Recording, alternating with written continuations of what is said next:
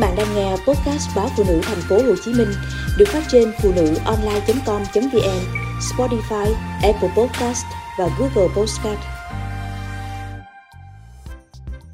Suy kiệt vì dinh dưỡng không đầy đủ trong mùa thi. Học sinh lớp 11, 12 đang trong giai đoạn ôn thi cao điểm.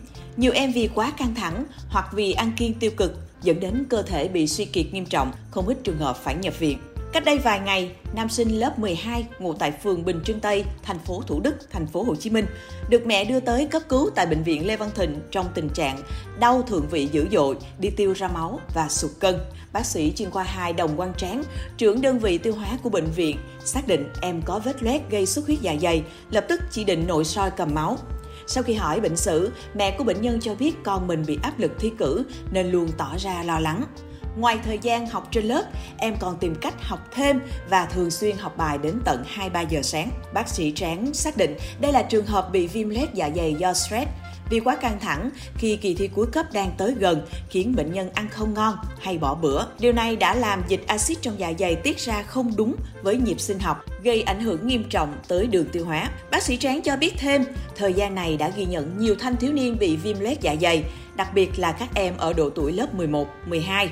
Một tháng qua, phòng khám tiêu hóa Bệnh viện Lê Văn Thịnh tiếp nhận khoảng 150 trường hợp là học sinh bị viêm loét dạ dày, chiếm 10% trên tổng số bệnh. Trong đó, 3 trường hợp nặng phải nhập viện, nguyên nhân khởi phát là do stress, áp lực học hành. Không ít em nội soi đường tiêu hóa, làm xét nghiệm kiểm tra còn phát hiện nhiễm vi khuẩn HP. Bình thường vi khuẩn này không gây hại nhưng sẽ nghiêm trọng khi ta có các vết loét trong đường tiêu hóa. Thạc sĩ bác sĩ Mai Quang Huỳnh Mai, Phó khoa dinh dưỡng bệnh viện Nhi đồng 2 thành phố Hồ Chí Minh cho biết, từng tiếp nhận một trường hợp nghiêm trọng do chán ăn tâm lý là học sinh cấp 3. Mẹ của em kể em từ chối ăn hầu hết mọi thứ, chỉ ăn khoảng nửa chén cơm mỗi bữa ăn, hay nhận ói và đôi khi em còn tự làm cho mình ói thức ăn. Bác sĩ Mai nhận thấy bệnh nhân có triệu chứng chán ăn tâm lý. Các kết quả xét nghiệm xác định em thiếu đa vi chất mức độ từ trung bình đến nặng, loãng xương. Vì thể trạng suy kiệt, cần thời gian dài để hồi phục nên sau khi xuất viện người mẹ quyết định cho em nghỉ học đến hết năm. Khác với các trường hợp trên, một số học sinh vì ăn kiêng giảm cân trong giai đoạn học thi nên dẫn đến suy kiệt. Phó giáo sư tiến sĩ bác sĩ Lâm Vĩnh Niên, trưởng khoa dinh dưỡng tiết chế bệnh viện Đại học Y Dược thành phố Hồ Chí Minh cho biết đã tiếp nhận 7 trường hợp phải nhập viện cấp cứu. Các bệnh nhân này đều đang học lớp 11, 12, đang lúc ôn thi nước rút cho học kỳ 2 và tốt nghiệp phổ thông trung học, chuẩn bị vào đại học. Có em tâm sự, do hơi mập nên muốn giảm cân để mặc đồ cho đẹp. Em được bạn bè chỉ cho cách ăn không có tinh bột, chỉ ăn rau xanh và thức ăn. Tuy nhiên, nếu chỉ ăn mỗi thức ăn sẽ không đủ no, nên cô bé luôn luôn trong tình trạng bị đói, ruột cồn cào. Dạo gần đây, cường độ học hành cao, thường xuyên phải học khuya tới 1-2 giờ sáng, nên mỗi ngày em chỉ ngủ được khoảng 3 đến 4 tiếng. Chỉ chưa đầy 2 tháng mà em sụt tới 8 kg.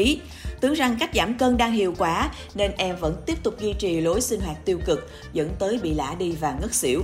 Bác sĩ Lâm Vĩnh Niên cảnh báo, đối với các em đang trong giai đoạn học thi sẽ cần một lượng dinh dưỡng đầy đủ để giúp cơ thể và trí não hoạt động tốt. Giảm cân quá nhanh sẽ khiến cơ thể bị rối loạn chuyển hóa, mất khối cơ, suy kiệt, thậm chí nguy hiểm tới tính mạng.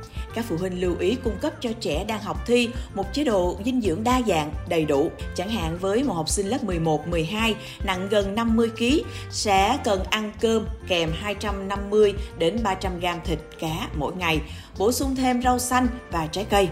Ngoài ra, các bạn trẻ cần hiểu rằng sự hoạt động của não bộ có cơ chế bù trừ. Không ít em sử dụng nước tăng lực, cà phê để kích thích cho trí óc minh mẫn nhằm kéo dài thời gian học khuya, không bị buồn ngủ. Thế nhưng, nếu duy trì việc này như một thói quen, sẽ khiến cơ thể mệt mỏi, đầu óc mụ mẫm, khó tiếp thu bài vở vào ngày hôm sau.